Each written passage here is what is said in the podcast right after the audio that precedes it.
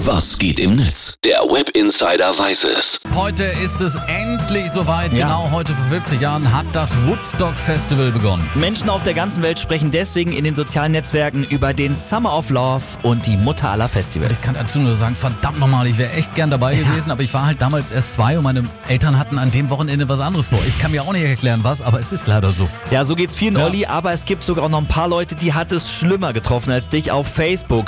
Da schreibt Cara LeBlanc zum Beispiel, mein älterer Bruder wollte zum Festival und stand dann aber so lange auf dem Highway im Stau, dass er wieder umgedreht ist. Er bereut es bis heute.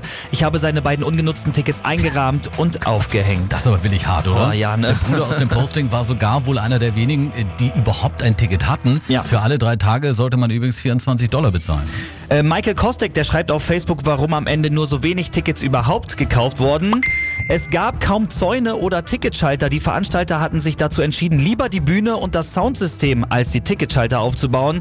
Da hat man noch die Prioritäten ganz anders gesetzt. Und übrigens, die unverkauften Tickets wurden später, als das Festival schon längst Kult war, tatsächlich teuer verkauft. Ja. Ein richtiges Millionengeschäft. Ja, ich habe auch eben mal bei eBay vorbeigeschaut. Da bietet jemand das Dreitagesticket zum Verkauf an für schlappe 265 Euro sofort Schon- Schon kaufen. eine Menge Holz, ne? Ja. Aber wenn man mal vergleicht, die Tickets heutzutage sind ja auch kaum günstiger. Ja, das stimmt. Für viele gilt ja die Performance von Santana als eine der besten beim Woodstock und man kann die Gagen im Internet einsehen. Santana und Band haben für ihren Auftritt nur 750 Dollar Gage bekommen. Okay, das ist natürlich ein kleiner Unterschied. Am meisten hat übrigens Jimi Hendrix bekommen Gage, 18.000 Dollar. Jo, und ich habe noch was für, fürs Herz zum Schluss. Ähm, das Pärchen auf dem Cover der ersten Woodstock Music Compilation. Das sind, äh, sind das die beiden, die sich da umarmen und unter einer Decke stehen? Genau, man ja. kennt das Bild. Die beiden sind immer noch zusammen, habe ich herausgefunden. Das Time Magazine hat ein tolles Interview mit den beiden gemacht. Kann man sich auch im Internet als Video ansehen. Tolle Geschichte. Heute vor genau 50 Jahren ist Woodstock gestartet, am 15. August 1969 und das waren Posting und Tweets dazu. Philipp, vielen Dank. Gerne.